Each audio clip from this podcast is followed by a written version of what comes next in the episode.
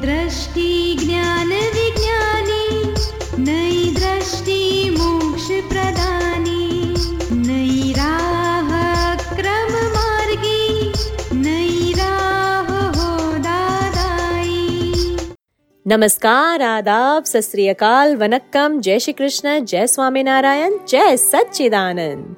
दादा भगवान परिवार आप सभी का स्वागत करता है नई दृष्टि, नई राह प्रोग्राम में।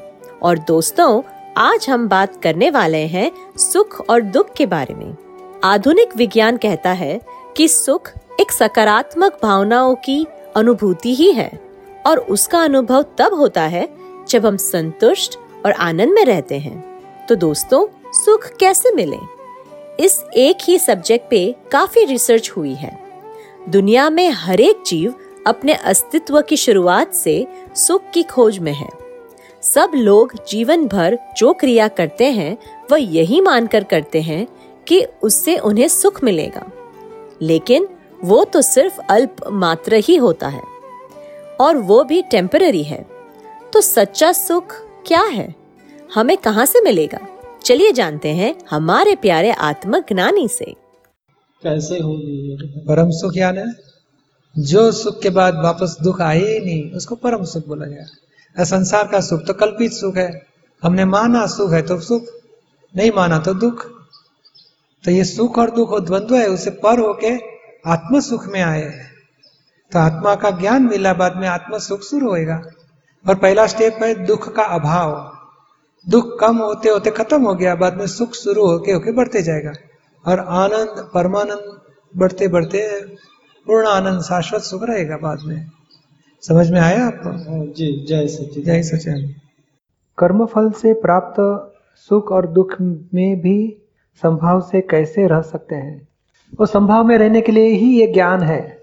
अज्ञानता से कर्म के फल में सुख दुख जो मिले उसमें विषम भाव हो ही जाएगा अज्ञानता की वजह से। बुद्धि से कितना भी प्रयत्न करने जाओगे विषम भाव हो ही जाएगा।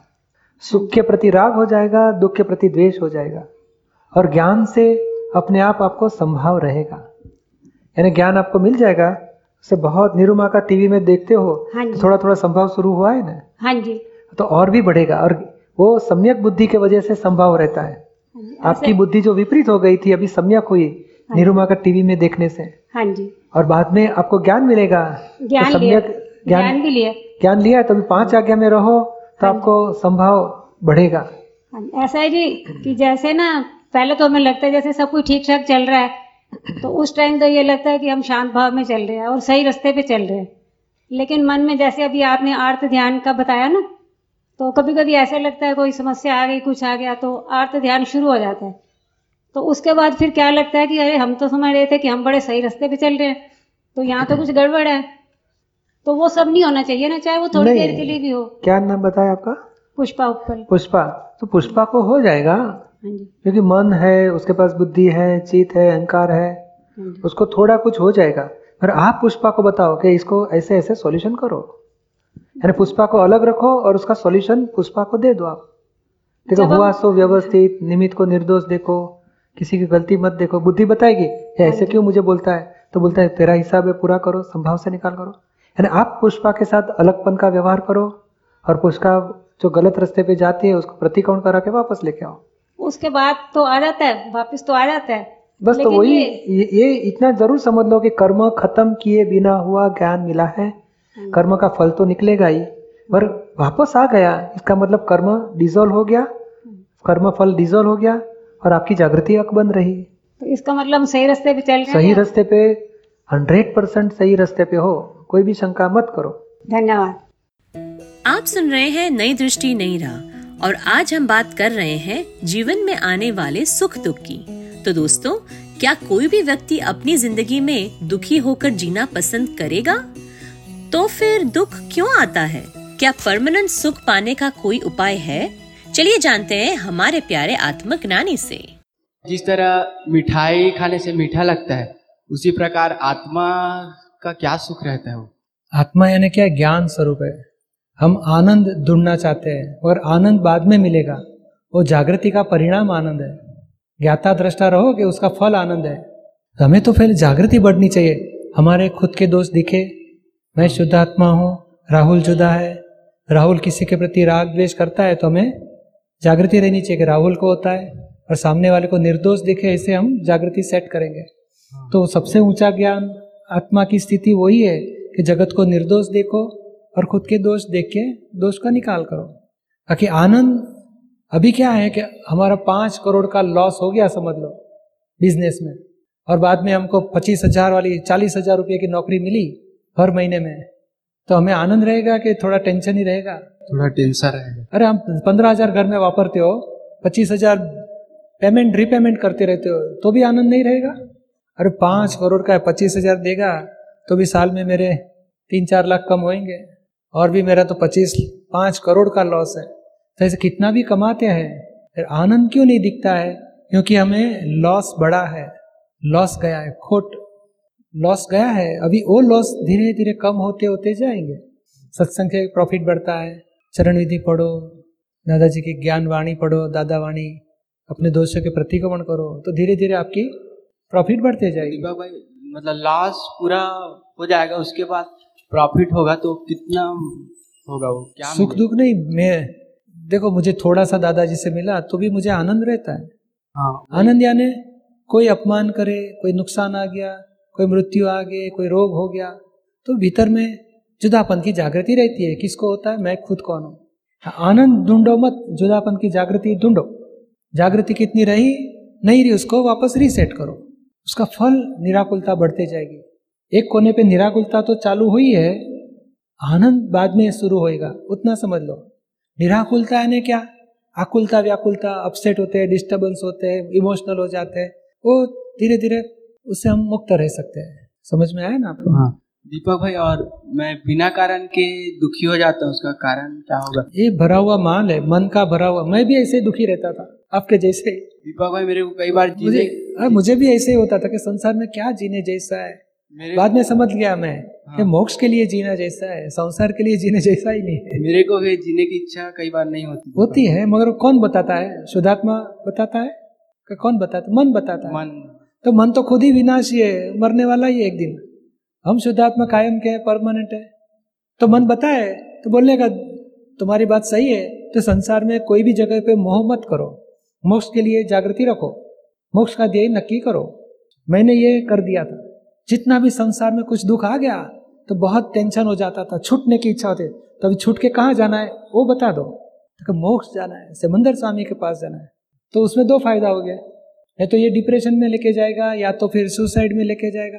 हमें ऐसे रास्ते जाना ही नहीं है। वैसी हो जाते है। हमें ऐसे रास्ते जाना ही नहीं है क्योंकि ये तो कितने अवतार बिगड़ जाएँगे हमारे। हमें नहीं संसार पसंद है तो फिर क्या पसंद है? डिसाइड करो। मोक्ष पसंद है। ऐसे सामने का दूसरा पार्ट बता दो। तो धीरे धीरे नॉर्मलिटी आ जाएगी। समझ में आया? कोई भी कोई भी परिस्थिति में संसार में मज़ा नहीं लगती है तो कहाँ मज़ा रहती है वो निश्चय बताओ। ये मरने में कोई मज़ा नहीं है क्योंकि मर के भी वापस जन्म लेने पड़ेगा। ये संसार में तो आना ही पड़ेगा। तो ऐसी भावना करो कि नहीं पसंद है संसार तो मोक्ष जाना है सिमंदर स्वामी के पास जाना है। वे संसार से छूट के मोक्ष पाना है। वही निश्चय बार बार करना है। समझ में आया?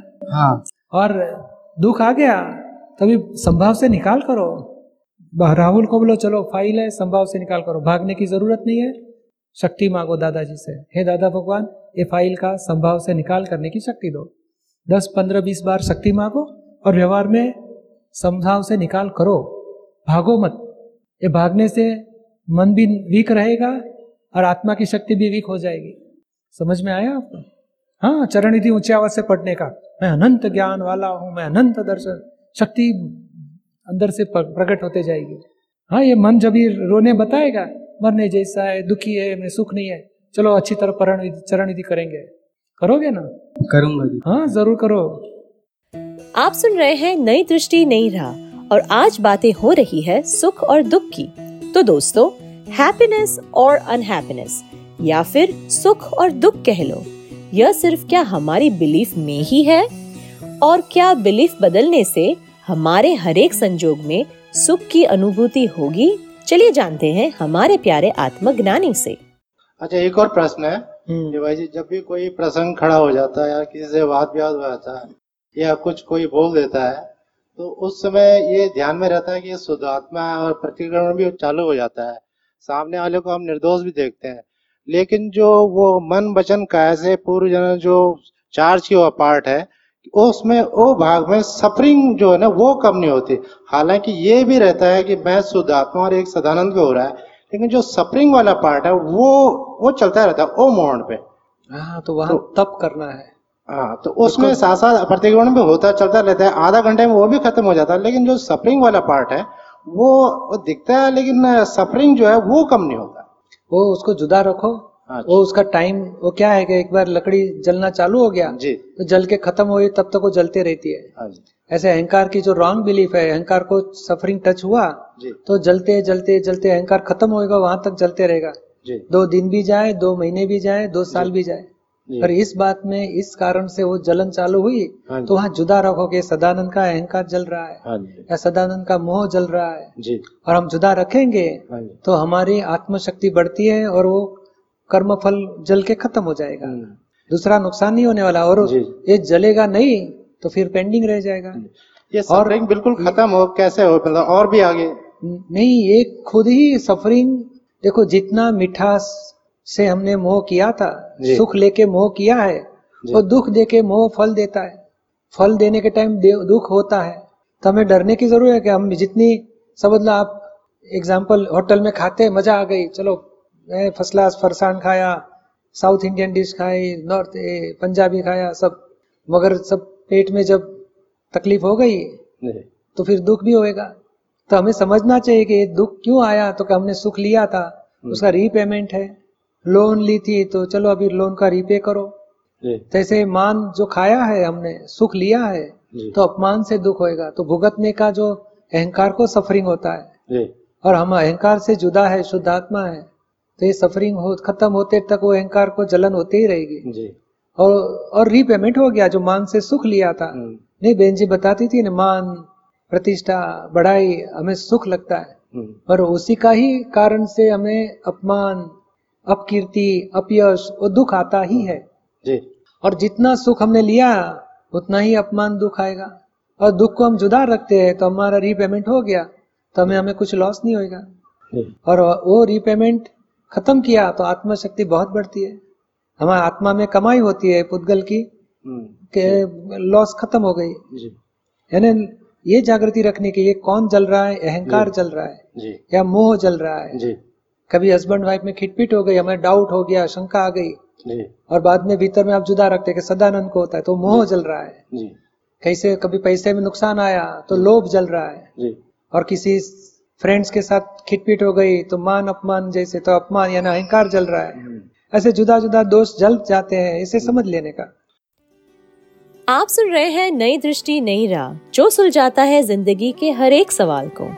तो दोस्तों आज हमने जाना कि संसार का सुख, यानी दो दुखों के बीच में आने वाला अंतराल ही है। और अक्रम विज्ञान कहता है कि सच्चा सुख वही है, जिस सुख के बाद कभी दुख नहीं आता, और न ही कभी वो सुख कम होता है। और दोस्तों, दादाजी कहते हैं कि ज्ञान के बाद हरेक परिस्थिति में, संभाव में रहने से अपने दुखों से मुक्त रह सकते हैं। दुखों से मुक्त होने के अनेक उपाय आपको यही मिलेंगे।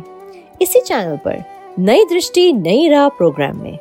अधिक जानकारी के लिए लॉग ऑन करें Hindi dot Dada Bhagwan dot O R G या फिर ईमेल करें Dada on radio at U S dot Dada Bhagwan dot O R G या फिर फ़ोन लगाइए one eight seven seven five zero five three two three two extension twenty three या फिर Dada Bhagwan foundation YouTube channel को subscribe करें। आज के लिए हमें दे इजाज़त। कल फिर मुलाकात होगी। तब तक के लिए स्टे हैप्पी जय सच्चिदानंद। नई दृष्टि, ज्ञान विज्ञानी। नई दृष्टि, मोक्ष प्रदानी। नई राह